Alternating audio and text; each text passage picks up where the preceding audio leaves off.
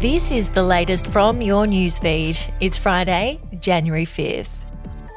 More than eight products a month have been recalled over button battery issues since new standards became mandatory in 2022. The new laws require consumer products to have child resistant battery compartments and warning labels, but a Herald Sun analysis shows 60% of products recalled under the updated regulations didn't have the battery properly secured. The batteries can burn a hole in a child's esophagus in just two hours, and many of the recent recall notices were for kids' products. Queensland's Corrective Services Minister is yet to be briefed on a major review of the Parole Board. The Parole Board underwent significant upheaval in the aftermath of a landmark review in 2017. A follow up report was due in five years, but was only commissioned by the government in 2022. Corrective Services Minister Nikki Boyd confirmed she expects to be briefed on its findings on Monday when she meets with the Corrective Services Commissioner. We'll be back after this. News doesn't have to be boring. The Brits have given Prince Harry a new nickname after yet another tell all interview. Oh, God, is it the Ginger Whinger? Let the team at news.com.au get you up to speed each day with their podcast, From the Newsroom. a couple were busted joining the Mile High Club. Well, I guess they can't fly Virgin anymore. Politics, sport, red carpets, royals. Get all the goss in just a few minutes. Follow From the Newsroom wherever you get your podcast from.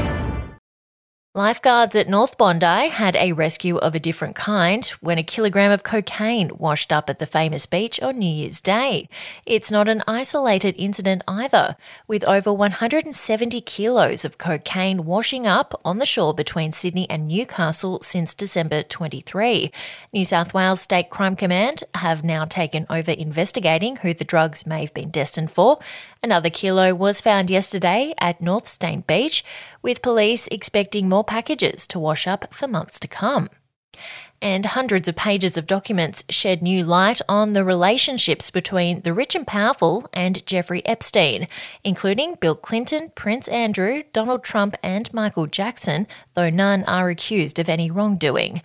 The documents were previously sealed as part of a defamation case brought by Australian based accuser Virginia Giuffre against convicted sex trafficker and Epstein madam Ghislaine Maxwell. And we'll have an update to your newsfeed tomorrow.